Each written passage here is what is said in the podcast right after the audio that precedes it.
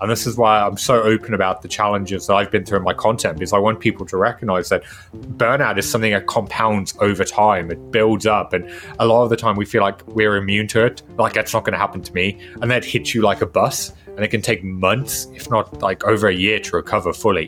And this is why I just want people to start recognizing the signs and symptoms mm. because it is only a matter of time until it has a big impact, not just on your business, but your health, your family, the way that you feel, mm-hmm. and every other aspect of your growth in life.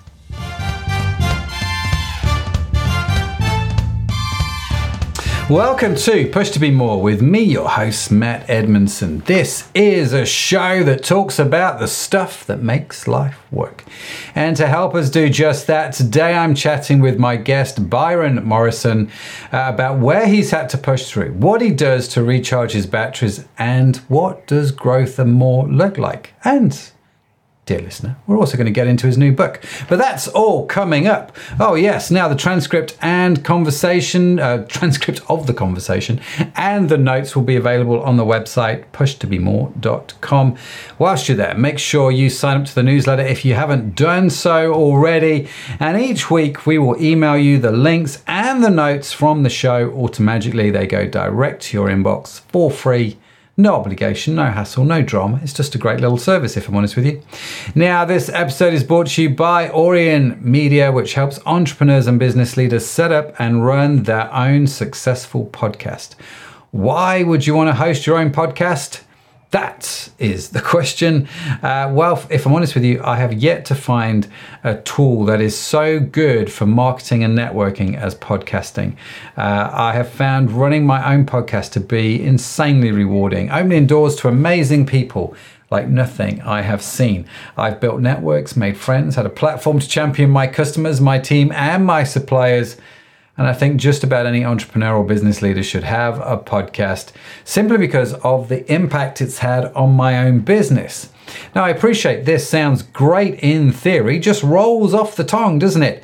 But there's a whole bunch of other stuff you have to think about, like strategy, distribution, production. I mean, the list goes on. And this is where Aurion Media step up to the plate. They take all of that off you, so you don't have to worry about it. All you have to do is just talk to your guests. Oh, yes. See, I get to do what I'm good at, which is talk to people. And Aurion Media take care of the rest. Love it, love it, love it. So if you're wondering if podcasting is a good marketing strategy for your business, do connect with them at aurionmedia.com. That's A U R I O N media.com. So that's the show sponsor. Let's talk about today's guest. Byron Morrison is the author of a book, which I just love this title maybe you should give up. Seven ways to get out of your own way and take control of your life. Uh, he's also a mindset and high performance coach who has helped CEOs, entrepreneurs, and business leaders in 15 countries become who they need to be to break through for the next level of success. Byron, it's great to have you on the show, man. How are you doing? Hey, I'm doing really well, thanks. I'm excited to be here. Thanks for having me on. Yeah, see, I, I know you say that, um, but we were talking before we hit the button that you this is like the 80th podcast you've been on recently because of the book launch. Uh, and so, were you excited to be on all 80 of those podcasts? A, a, lot of them have been actually really fun. And going back yeah. to the message you were pushing in your kind of sponsored post at the beginning, like I've met so many incredible people, like mm. so many hosts of like helping with the book launch. I've had people where we keep connecting each other. I've referred clients to certain hosts. Like other mm-hmm. people have been like sending me to other podcasts. So it's been an incredible networking opportunity, and I've had so many fascinating conversations. So yeah, I'm definitely looking forward to taking a little bit of a break from it, but it, it has been a great experience.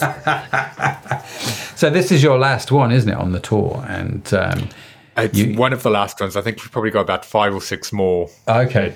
Yeah. yeah. Fantastic. Well, it was Dominic Gurley who referred you to us. And Dominic has also been on the show. What a legend that man is. I really enjoyed our, our conversation. Um, so thank you, Dominic, for uh, doing that. And if you've not heard Dominic's episode yet, do check that out. It's on the Push to Be More uh, archive. Great conversation. So, Byron, let me tell you. Well, let me start by asking you the my opening, my favorite opening question. Um, so you mentioned the podcast agency uh, in the script who helps uh, Media helps businesses, entrepreneurs set up their own, host their own podcast. So if you did have your own podcast and you could have a guest on your show from your past or your present that has had a big influence on your life, who would you want to interview and why? Yep. So for me, the if I was going to launch a podcast, the thing I would focus on is getting a host of past clients. Mm-hmm. Like because I've worked a lot of inc- incredible CEOs and leaders from around the world who've just gone through this amazing growth, and get them to come on and talk about their experiences and what happened behind closed doors to make it happen. So I think there's a lot of entrepreneurs and founders who are really have great potential, but they don't really know what's involved. Because I've had so many conversations behind closed doors that people can't even comprehend the challenges that have to be navigated. So I think it'd be really interesting to do something like that, just to really yeah. dive into it and just kind of pull out a lot of the golden nuggets to let people see what's actually going on and what's involved in the journey. Mm. Yeah, that's a good answer because that's predominantly what we do on this show. we just we just get those people on the show and we ask them all kinds of awkward questions. Well, you're on now. We're going to find out. We ask all kinds of awkward questions about life. Um, but I like that uh, phrase behind closed doors. That would actually, I don't know if it's already a name for a podcast, but that would be a great name for a podcast, uh, the Behind Closed Doors podcast.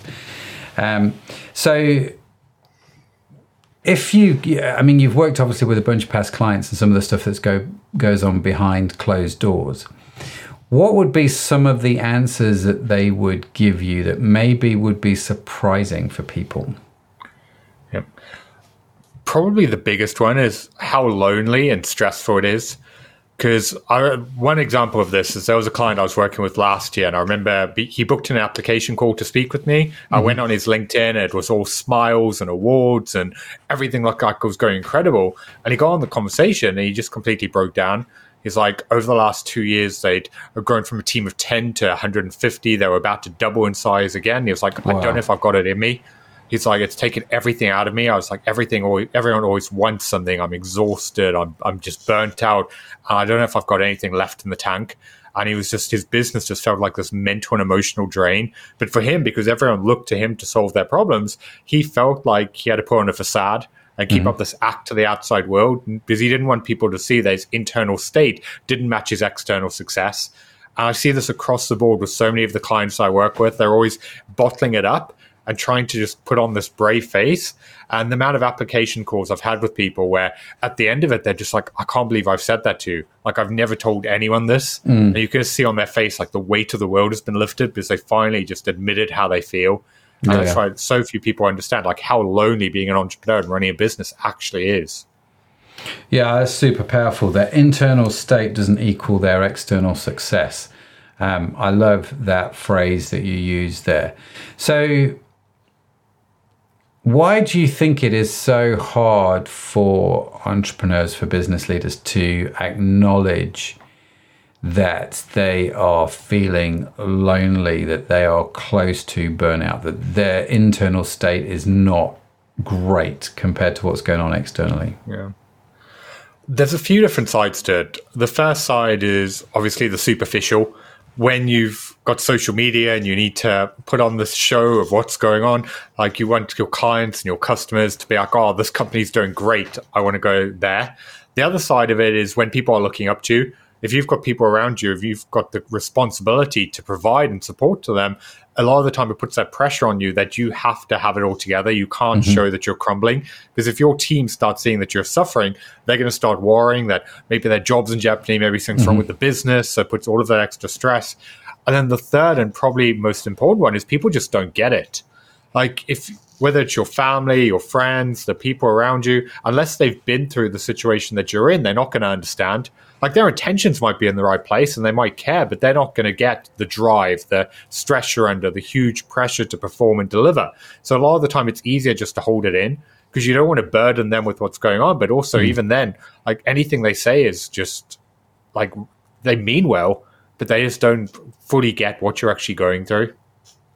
Yeah, super powerful, man. Have you? I mean, I, I kind of know the answer to this question, uh, I'm just simply because we were talking before we hit the record button. But you yourself have ha- experienced burnout, right? Yeah, I've been through it a couple of times in my business. And I remember one time it got so bad where I'd been pushing for months, if not years. Like I was exhausted, but I just, I was my own worst enemy. As I kept telling myself, I've got so much to do, I can't slow down. And I remember the really scary point was I'd gone to visit my parents one day. I just went, took a break and went for coffee with them. And I was driving home and I couldn't remember if I'd missed my turning. Like I had such bad, bad brain fog. I was just driving down the motorway and I was just like, I don't know if I've like missed the turn I've gone past a hundred times. And that for me was like this panic started to kick in. It was like, if I don't do something about this, like I'm going to end up in hospital. Yeah. Like, it was just like my health was suffering, my energy was down. Like by like two, three p.m. most days, I just have to like lie on the couch for a bit because I couldn't focus, and I pushed myself so far that unfortunately my body was just fighting back and was like, you yeah. have no choice but to take a break now. And this is why I'm so open about the challenges that I've been through in my content because I want people to recognize that burnout is something that compounds over time. It builds up. And a lot of the time we feel like we're immune to it. Like that's not going to happen to me. And that hits you like a bus. And it can take months, if not like over a year to recover fully.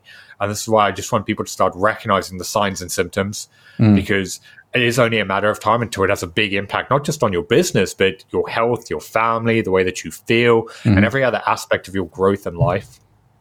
Yeah, it's so wise, bud. And what would you say then are some of the sort of early signs and symptoms that people need to watch out for for burnout? I mean, how? Because it's very hard, I think, to understand that you're in it. Excuse me. And most people I know that have experienced burnout say to me that it wasn't until it all started to go very wrong that they realized that they were in burnout. Um, but looking back, some of the signs and symptoms they should have noticed what they were. Um, so, what what what would be some of those signs and symptoms? Yeah.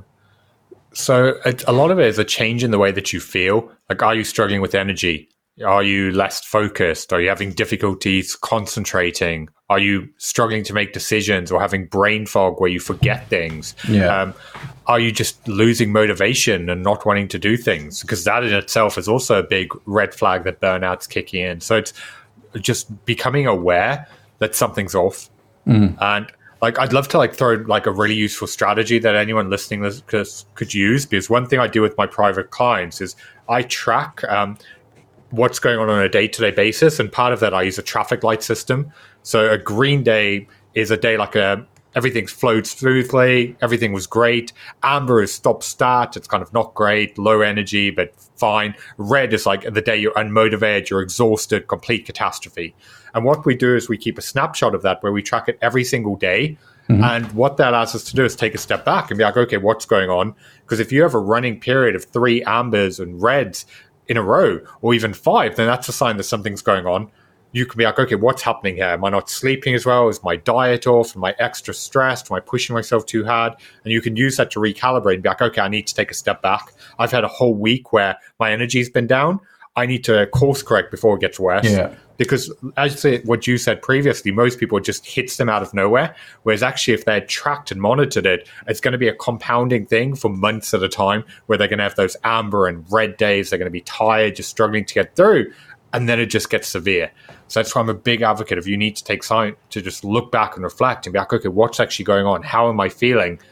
And then when it's bad, commit to tackling it, not just convince yourself you have to push through. Yeah. No, I love that I, the, there's something about that daily monitoring, isn't there? That uh, you, um, you know, you, are talking about the, the old saying, aren't you? How do you, uh, if you if you throw a frog into boiling water, it'll jump straight out. But if you if you slowly boil the frog, he'll, he'll he won't realise the temperature difference and will boil to death. It's not actually true, by the way, but um, it's a saying that we've used for years. And just regularly monitoring the temperature around you with something like a traffic light system, I think, could be the red, amber, green thing could be super. It almost sounds, Byron, like that should be an app.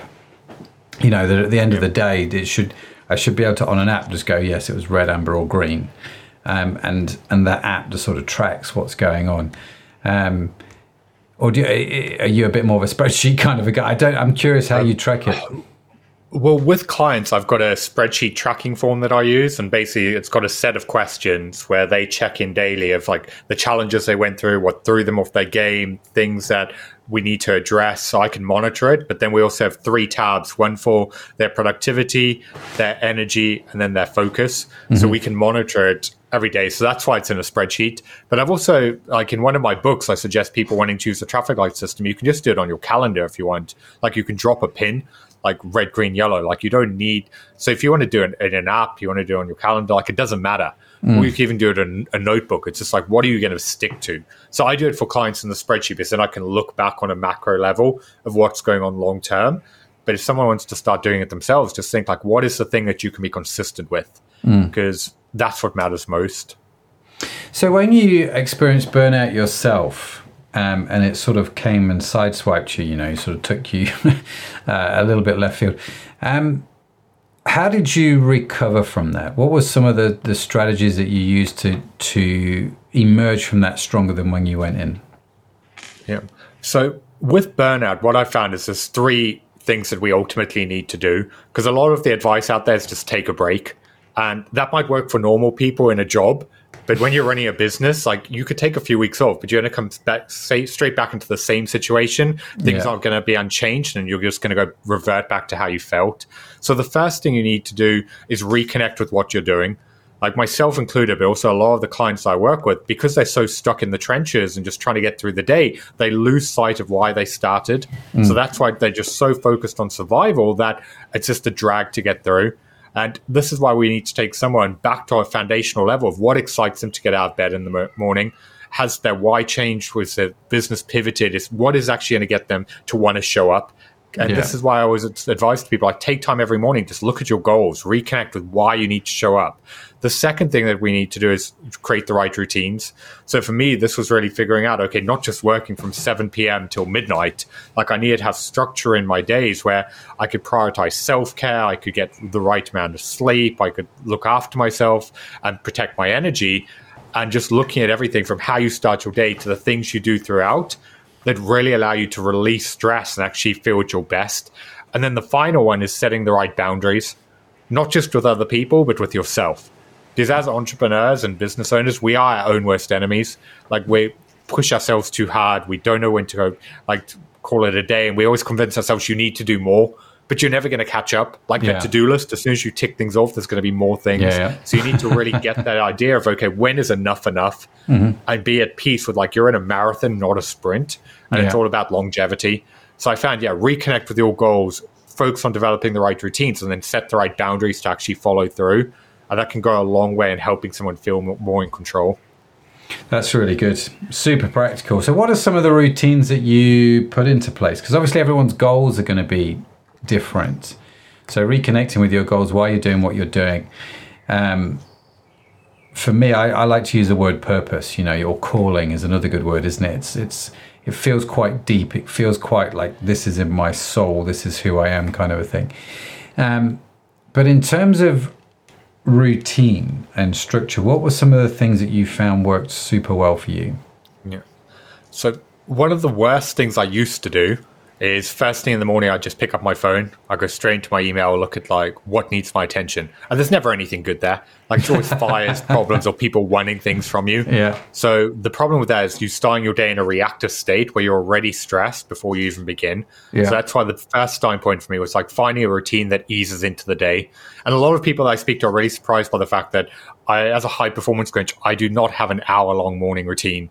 Like mm-hmm. a lot of like the advice out there is like you need to do all of these like meditations, all this stuff, and that works for a lot of people. Great. For me, it doesn't. Like I just need 15 minutes to get up, get a cup of tea or coffee, take the dog for a walk, get some fresh air, come in, plan my day, figure out the key things I want to get done, and then I'm good to go. Mm. So the advice I always give to people is you need to figure out what works for you. There is yeah. no perfect morning routine. It's all about what actually gives you energy. The other things we're looking at throughout the day, what do I do to step away? Because when you're just running a business, it's so easy just to sit there for 16 hours and not stop. So I've built in different things like going for a lunchtime walk to get some fresh air and disconnect from technology, making sure I'm going every single day to the gym and just make there's no access to any work there so I can mentally unwind. Yeah. Uh, taking time in the evenings to like I enjoy cooking. So again, getting off technology and just preparing mm-hmm. a nice meal and then having set times to end and not check email during that period. Because again, what I was doing in the past is before bed, one of the last things I would do is check my email and social media. It's like, is there anything I need to respond to before I go to bed? And all that would do is put me straight back into work mode. So I'd then lie in bed, unable to sleep, worrying about stuff that needed to get done. So a lot of this sounds really obvious from the outside, but you'd be amazed at how many people just don't do it because they're just so pulled into what needs to get done and that's where they just get in their own way yeah I I love it. I love it. I love this phrase you used, ease into the day. I'm a big proponent of when you look at nature, there is a cycle to the day. There's a there's a sort of a dawn and there's a dusk, and it's not it's not digital. It's not like life goes along and then boom, all of a sudden it's it's nighttime. There's this transition period we call dusk. It's a sine wave. It's not a you know an on off thing. But for so long, I was living my life as like it's on off. I'm work now. I'm off, and I just I, my body and my brain just needs to switch off, and it just would it. Sometimes it would do it. So quite often it wouldn't. And it wasn't until I got into this rhythm which says right. See, I'd be a proponent of having a morning routine and a nighttime routine, just something which transitions you from the day into the night, you know, your sort of your dusk, or something that transitions you in the morning, you know, your dawn type thing. And I think it it works really well for me. Um, this whole idea of just taking a period of time which transitions you, which eases you from one state to the next. Which um, I think I, when I looked at this, um, when I was researching it, I think dusk lasts like 70 minutes, something like that. Just having a routine for about an hour, 70 minutes, which transitions you, which usually means cutting out blue light. So not checking your email and your um, and your social media, for example, made a big difference to my to my mental health. If I'm honest with you. Yep, it was exactly the same for me. That was why, like, the non-negotiable transition in the evening is like turn off the phone, shut down the laptop, put it in a different room, and then have that t- period where work doesn't get done. Mm. And it's like whether it's 30, 60, 90 minutes, it's such a big impact on your mental health because otherwise you never switch off. Yeah. You're just wired like every waking minute, just thinking about what's going on. And yeah, I'm a big like like you. I'm a huge proponent of having something that eases into your evening and a form of routine. But you need to figure out what that looks like and then hold yourself to it. But yeah. like, there's so much stuff you could do during that time. Like do some like light yoga, some stretching. You can read a book, meditate, spend time with your family. Like whatever it is, just don't look at screens or technology. And if you are going to read a book, don't read a business book. Like read something that's not going to make you think about work. Yeah, definitely. I learned that trick. I, I needed to read novels. You know, it's when I started getting into Jack Reacher and and just easy to read novels that. Um, that didn't really require, and this is no disrespect to Lee Childs who wrote Jack Reacher, um, but you know, novels that didn't really require massive amounts of brain power on my part to process. Um, but you sort of got sort of rolled into the story, really. No, that's that's super super powerful. So maybe you should give up is the title of your book. So just tell us what the topic of the book is. What's what's the book about? Yeah. So just to be clear, the book is not about giving up on your goals and dreams. Instead, it's about giving up on everything that's holding you back from achieving them. Because ultimately, I found from working with so many people from around the world is that we are the biggest barriers in the way of the success that we want. We listen to that voice in our head that causes us to overthink, to doubt ourselves, to self sabotage. So, the book is all about getting out of your own way and breaking mm. through those mental barriers so that you can finally take control of the life that you want. So, what are some of the ways maybe you talk about in the book that where how do we get in our own way? Uh, is the question I'm, I'm asking here, Byron. Yeah. So, one of the biggest ways that this happens is, as an example, fear. Like section two of the book is all about why we avoid the things that we know we need to do, um, whether that's failure, judgment, rejection, that like worry that we're not going to be good enough. We get stuck in our own head and then don't take action. And this is something I see all the time in entrepreneurs and business leaders, mm. especially. Like they don't pick up the phone to call that potential client because they're worried about getting rejected. They don't want to kind of launch that new project because they're worried they're going to fail. They build up all of these mental stories and it keeps them stuck. Mm. So it's all about figuring out like what's actually holding you back. Because if you don't overcome those mental blocks, you're never going to reach the growth and success that you want. So mm. I think that's something that every single one of us deals with in one way or another. But a lot of the time, we don't even know why it's going on. We mm. just hmm. procrastinate. Like I've been working with a guy recently who his business had got stuck and he was just spending his days just scrolling through Instagram and watching YouTube videos and doing busy work, convincing himself that he was being productive when actually he wasn't. Mm. And when we really broke it down, like the reason he wasn't getting traction is he'd had various different setbacks and he was just afraid of like pe- more people were going to reject him like more clients were going to potentially say no. So he just shut down. But he, because he hadn't taken the time to think about it and process it, he was just convincing himself that what he was doing was important when actually it's what was holding him back. That's it is funny, isn't it? Because it, you the limiting beliefs or the limiting fears, um, maybe are phrases that I would be used to. Um, you know, when you would sort of hear convers- you'd hear stuff from like Brian Tracy and stuff like that, and Nightingale Conant, You know, the, the sort of the fears that hold you back. They're still there, aren't they? They're still the most common things that mankind struggles with. Is this sort of fear, this limiting belief that they're not good enough, or that something bad is going to happen if they do something but it's hard to articulate, like you say, and that causes this procrastination. And, and it's not until we sit down and go, why am I not doing this?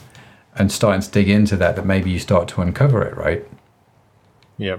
Well, that's the first step in that section. The second way, and this is one of my favorite things to do, is to reframe the fear to figure out like you have to tip the scale in the other direction. So let's say you're sat there right now and you're afraid to pick up the phone to call potential clients because you're worried you're going to get rejected. So instead of focusing on that, we need to shift it to something that's more painful. What's going to happen if you reach the end of your days and you look back, never having achieved your goals?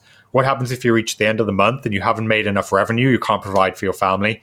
What happens six months from now if you have to close down the business and you can no longer make an impact or help people? Mm. Like if you make the pain of what's going to go wrong more painful than what you need to face, then all of a sudden the fear of not doing it outweighs the fear of what could go wrong and it becomes mm-hmm. easier to follow through. And a lot of the time, it's just taking that first step. Going back to that client example that I gave a minute ago, we just had to push him to start picking up the phone again. Once he got on and he realized that actually, if he hears a no, it's not a big deal. It's mm-hmm. just him like going through the process. But a lot of the time, as soon as he heard that first yes and got some traction, his confidence came back and he felt like he was back into his old self. So it was just building up in his mind as this catastrophe, and he was making it up into a far bigger deal than it actually was. Mm. And this is why a lot of the time you need to recognize that the life that you want is on the other side of that fear. But until you start pushing yourself to face it, you're not going to move forward and you're going to stay stuck. Yeah. The life you want is on the other side of that fear, I think is a great phrase. And I, um, uh, it's so true, so true. The things like that that hold us back. It's interesting how you talk about reframing it in a more negative light. So, um, this is the pain of doing the cold call. This is the let's reframe that and look at the pain of if you don't do them. You know what's going to happen in terms of losing the business, not providing for the family, and so on and so forth. I've never heard it put like that. Normally, people try and reframe in a positive light. Yeah, the reason why I went the other direction is reframing in a positive light is great, but also it's easy to then talk yourself out of it. Be like, yeah, but, and it's like I still don't want to face this because it's uncomfortable. Like I hmm. know mm. that that's the potential payoff. I know that by pe- like picking up the phone here, I can potentially get all this stuff in. That's great, but it's not a big enough motivator. Whereas mm. actually, this is what I'm going to miss out on because we'll do far more to avoid pain than we will to find pleasure. And if you're looking at okay, this is what's going to happen, and you see all the see the reality that you're heading towards, that can be I found a far bigger push to actually get someone to follow through. So yeah, I think while reframing the positives is great, I found it it's not as effective as going the other mm. direction. And I'm mm. all about positivity. Like I don't want to like kick someone while they're down, or but it's like this is one of those things. It's like we need to find what like drives someone and then mm. nail into that and push them to actually follow through with it. Yeah. No, it's fair enough. It's fair enough. It's it's kind of making me think of. There was one time, Byron, where I was feeling particularly sorry for myself. Um, I had had quite a significant accident um, with a table saw, and I'll spare you the gory details, dear listener. But me and a table saw, we didn't see uh, eye to eye for a little while, and um, and I had a bit of an accident, and I was I remember sitting there in pain, feeling sorry for myself, and um, I remember I remember watching an. I'm going to date myself here. I was watching an episode of ER, which was a hospital drama pre Grey's Anatomy. That's how long ago it was. Um, and I remember uh, one of the doctors being. The whole episode was about him being a volunteer in a hospital in Africa in the midst of a war zone, I think, or something. And I just remember looking at that, going, "Yeah, I can feel sorry for myself, but really, it's." There are definitely you know, there are definitely people here who are, who are a lot worse off in the world than I am. Um, I don't know if that's a good principle or not. There are some people who will say, "Well, you should, you know, just live in the pain of what you've got." But for me, it was super helpful to put it into some kind of context. That actually, what I'm seeing and experiencing now is nowhere near as what it potentially could be. It's not the end of the world. It's just we're at five percent out of something that could really reach hundred percent. We're not at ninety-five percent, right? Um, and I, I just found that actually really helpful. This sort of, so a bit like you making it more negative in a lot of ways, really helped me get out of this feeling sorry for myself, stupid that I was in um, after my accident. Yeah. It's going to come down to like what works for the individual, but there's a key caveat to what I'm sharing as well. Like the ultimate thing is like, what can you do about it? Because a lot of people, the reason why they get stuck and I, I'm going to use this term loosely, but victim mindset, where they're feeling yeah. sorry for themselves, and they, a lot of that is because they're dwelling on the past. Yeah. They're looking at their situation and they're feeling bad about where they are, and they're beating themselves up over mistakes or things that went wrong or things they don't fear, think are fair for them, and all that does is take their focus and energy, and yeah. that's why the book is all about shifting that from okay, you can't change the past, but you can change your future based on the actions you take in the present. So it's all about stopping to recognize, do you know what, this is the situation I'm in regardless what can I do about it? What mm-hmm. action can I take to empower myself to turn it around? Because this is where so many people just get stuck in that headspace because they're just living in the past yeah. or they're living in the future, worrying about things that could potentially go wrong. Mm-hmm. So it's all about just bringing it into the moment and be like, okay, this is what's going on. This is the way the cards have been dealt. What do I need to do to move forward? Mm. That in itself is incredibly empowering. Like when you take that moment, just be mm. like, do you know what? What do I actually need to do about yeah. this? Like, what action can I take? Like that for a lot of people could be exactly what they need to let go of the past and move on. Super empowering isn't it? And i i i'm as you're talking i'm hearing um, a chap called ram Gidoomal in the back of my head who came on the podcast. He's a friend of mine um, who was an immigrant uh, from india in the 1960s into uh, London. It's not not the place you want to be. Uh, uh, from India, uh, it, it, was not a healthy place to be, and there was a lot of circumstances that he had to deal with and live through that I'll never have to face. But when you talk to him and listen to him, he said the one question they kept asking themselves is what can I do? Okay, so this is what I can't do. I can't change racism overnight in the UK where I live. So what can I do? Uh, and he just kept asking that question, asking that question. Well, their their family built. I, I genuinely can't remember the amount of money that their the family built built a business worth hundreds of millions from memory, and um, but it was all based around this question: What can I do? Instead, so just looking at that simple question removes. It doesn't stop you being a victim. It changes your future, though, isn't it? It changes your future relationship to to what happened in the past. Yeah. And that's, yeah, it's such a powerful question. And it's something that we can all do because it, uh, the other like side I put to it as well is like, what worked for you to overcome that pain like that's fantastic that that helped you shift your perspective. But for a lot of other people, I would never want to dismiss what they're going through mm. of just getting them to be like, someone else has got it worse. Stop feeling sorry for yourself, and because then that can make them feel even worse about the situation mm. they're in. They're like, I'm being such an idiot. Like, why am I feeling this way? Like when someone else is suffering. So that's why I'm just such a big person, like advocate of being like, okay, what can I do about this? Like, this is the situation I'm in. Mm. I'm feeling this way. It's completely justified. I've had a knock to my confidence, or this has gone wrong. But knowing that, how do I move forward? Because a lot of people become stuck for years. Like I remember like a really dark period of my life where I was like really depressed. I was really down. And mm. a lot of it I was just focused on getting in the day. And I was just so focused on my situation and how bad it was that I wasn't doing anything about it. Like I was just trying just to survive. And it was only when I just took a step back, I was back, okay, what can I actually do to get out of this? Yeah. Like, how can I turn it around? That was how I broke through. Like, that gave me the like belief that things could get better. But it wasn't until I fully embraced that that I could move on. And that's why I've got so much empathy for people who are struggling because, like, I've been there. I know how difficult it is when yeah. you feel knocked down and you're just trying to get through the day. And it's a big part of the reason why I do the work I do to try and be that person that pushes people to be like, do you know what?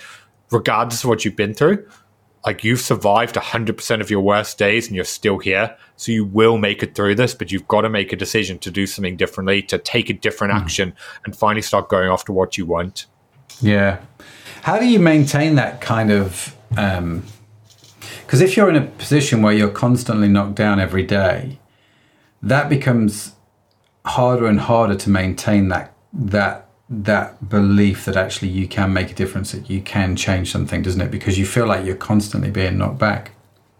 Yeah.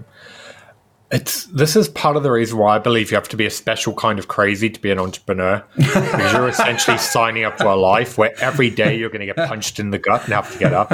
Because you can have your best ever day and still mm. there's going to be stuff going wrong. Mm. Like it's every single day you just have to get adapted to it. And I think this is why so few people are cut out for running mm. a business because they just mentally and emotionally can't deal with it. Yeah. So some of the best advice I always give to people is knowing when you just need to step back and walk away. Because at times we just get so pulled into it and we're just like, everything's going wrong. And I had this with a client recently where he was just like, they're going through this big merger, all of these things are falling apart. He was just feeling exhausted. I was like, you need to step away. I was like, you going away for a weekend and taking some time off and just giving yourself some headspace and focusing on self care is not going to make any difference in the grand scheme of things. Like a month from now, you're not going to care that you took that time off. But mm-hmm. if you don't step away and you keep pushing through, things are just going to get worse. So he took the advice. He booked an Airbnb in a, like a city a few hours away. Went there, took a weekend for himself. Didn't do any work. Like he went to watch a film he wanted to do. He like made time to get a massage. He took a little bit of time and he came back refocused and he was able to then feel better and get back into it. So mm. part of it is just knowing, like, okay, I've been knocked down here, mm. and giving yourself permission just to step back slightly.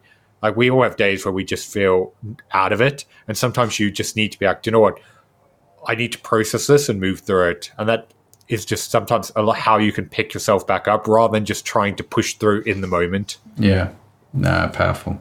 Do you journal, Byron? I do the, the, same tracking form that I use with my clients is something that I do for myself. Mm-hmm. And the reason being, it's essentially just a set of questions that break down how the day went. It forces you to think of, okay, this happened. This is the challenges I faced. This is what's going on that I need to be aware of, the intentions I need to set, and things that are throwing me off my game at the moment. So it's essentially a form of journaling. Mm-hmm. Like I found that's what works for me. But I'm a big advocate of it because I don't think that we take enough time to slow down and process what happens uh, just get our thoughts out and really connect mm. with what's happening. And for a lot of people, like that can be so enlightening to give them clarity on what's really going on. Yeah, absolutely. This idea of, I don't know if you've read books like um, uh, Essentialism, uh, The Ruthless Elimination of Hurry, um, uh, take a, I think I just read Take a Day Off. I think that's what it's called by Bob Maxwell. Um, so there's there's a lot of books out there at the moment about creating rest, or as they used to call it in the old Jewish days, Sabbath. I still the Jewish still call it Sabbath, don't they? But that Sabbath day, that rest day, that sort of day where you just unplug and and just take some time out of the schedule. One of the things that I've noticed, I think, um, in myself and in busy entrepreneurs is the ability to do that is quite tricky and difficult just to just to take that sort of day of rest. They're always constantly going at 100 miles an hour. Um, from your findings how important um, is rest? And, and and do you are you an advocate of taking that that day um, or have you got a slightly different practice going on? Yeah. I can't emphasize enough how important it is. Like it's one of the biggest things that I'm an advocate for. And um, I actually took this to a little bit of an extreme last year because we've been in this two year campaign for this book. Like, truth be told, coming into last December, I was exhausted. Mm. Like I was been pushing. I was like, I need a break. So I actually booked a trip to Cancun and I made the commitment that I was going to leave my phone at home. Mm-hmm. So I essentially went away, and in total, I took 17 days off where I didn't have access to email, social mm-hmm. media, or even my phone. Like my yeah. girlfriend stored her phone with her, so we had, like with our emergencies and stuff, sure. we had all that. But I found for the first time in 10 years, I actually switched off. Like it was really uneasy for the first few hours, but yeah. after that, I just felt so relaxed. Like I stopped worrying about problems. I instead of thinking I'd work constantly, I'd regularly have periods where I think, oh, I haven't thought about work for a few hours. This has never happened before. Like I stopped worrying about problems and things going on. I was actually connected. I was having mm. fun, and it was the best thing I've ever done for my mental health. Mm. And since then, one of the negotiable, non-negotiables coming into this year that I made is having a tech-free Saturday where turn the phone off, disconnect. Like truth be told, it hasn't been fully as strict in the last couple of weeks just because of the book campaign and getting ready. But once this is done, it's something that I will mm. like go back to. And we also have a non-negotiable we where we go on adventure day Saturdays and we'll go and explore. We'll try something new, like just get out the house. Mm. And it's something I, I really advocate for of just getting off the phone, like get away from social media, get off email and just go and enjoy life. Like that yeah. mental break is often what you need to have your greatest ideas. Yeah. Like so often you don't get the inspiration when you sat there trying to force it out. But when you take a step back and you allow yourself to process and think, that's when you get your real breakthroughs. Yeah. And your body just needs it. Like from a longevity standpoint, you need mm. that time to unwind. So yeah, something like I can't like push more as an idea. I'm such a big like advocate and proponent of it. Mm. Yeah, I'm with you. I'm with you. Tech free Saturdays. I came across a study uh, last week. Uh, I was looking at um, this idea of the family meal, you know, the shared family meal. I was really curious to see what the impact of that is because both in the UK and in the US, uh, I think like 50, 60% of people think the family meal, the shared family meal of an evening is super important, right? We're going to have the, the evening meal. Um, of course, in places like France and Italy, these meals can go on for like an hour, two hours. I mean, it's a whole, you know, it's a whole experience that we don't typically do in the UK or the US. Um, and so it's becoming less and less of an event. There was a study done in 2019 in Australia um, where they discovered that if you had a shared family meal, without, and this was the important thing, you had to not have screen. You couldn't have a shared family meal in front of the TV and you couldn't have your phone at the table, right? So no screens. But if you had um, a shared family meal where you connected, uh, there was a drop in the divorce rate of 30%. Now, this is a phenomenal number when you think about you know how to reduce the likelihood of divorce by 30% just eat a meal together for at least 30 minutes and don't have your phone or tv on oh okay but it's that it's that connection and that switching off but connecting with those around you those that you love seems to have quite a big impact on your mental health on your marriage uh, on your relationship with your kids it's a big deal right yeah. I haven't seen that study, but I 100% believe it. Mm. Like, because in the digital world, we're more connected than ever, but we're also more disconnected because we're not like spending quality time with people around us. I've got a CEO that I started working with recently. Like this is one of his big problems because he's running like a growing company in the UK, but they're like have got a presence in 26 countries. So it's a global business on multiple time zones. So he's just never switching off. And he's found that he's been disconnected from his kids. Like even when he's there, he's like mentally checked out and attached to his phone. And then he sees them on their devices all the time. And he's like, how can I tell them to get off their device if I'm on mine? Yeah. So one of the things that we actually, when we started working together, was he set a new non-negotiable Monday to Thursday. They have family meal time at the table, and phones have to be left in the other room. Mm-hmm. And he said it's just been transformative for his mm. relationship mm-hmm. with his wife and his kids because they're mm-hmm. there and they're talking and they're engaged. And then on the weekends, they can do what they want. They can go out mm. for dinner, they mm-hmm. can watch a movie together, whatever it is. But it's just finding that balance. Like it doesn't have to be all or nothing. And that's why I love the Monday to Thursday way mm-hmm. of setting that up, is then you still feel like you can have that flexibility. Mm-hmm. But yeah, it's something I uh, like advise to so many clients I work with that just have more opportunities to leave your phone away. Mm-hmm. Like put it in another room, turn it off. Like the world's not going to fall apart if you aren't available for 30 minutes. Whereas your relationship could completely transform there if you do yeah. that daily. Because yeah. with like running a business, like the people around you feel neglected. Like when mm. it's obviously it's your big passion, your purpose, and it's what takes up most of your headspace.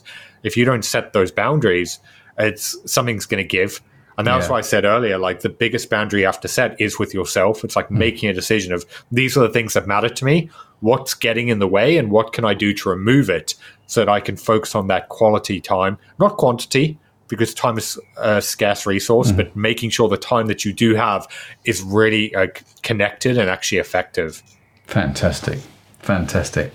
Byron, listen, I'm aware of time. So, what I'm going to do is take a slightly different tact. I'm going to turn to the question box. Done, done, done. So, uh, this is where I'm going to flick through the questions. You are going to tell me when to stop. Wherever I stop, that's going to be the question that we ask. Stop. Okay. Moment of truth. Moment of truth. So, um, this is a question that's been asked before. Uh, Caroline Paulson asked this one actually uh, in her episode. For you, what would be a good death? Probably going in my sleep, not knowing what happened. I think one of the things that really terrifies me is like with the health problems we have and having like an extended thing of just being really sick for a long period of time. So, yeah, just having a peaceful one where no real pain or not knowing what happened. Like, yeah. I think that's probably that's something all of us. So, yeah, I'd be surprised if that wasn't most people's answer, but you know bit of a grim way to end it.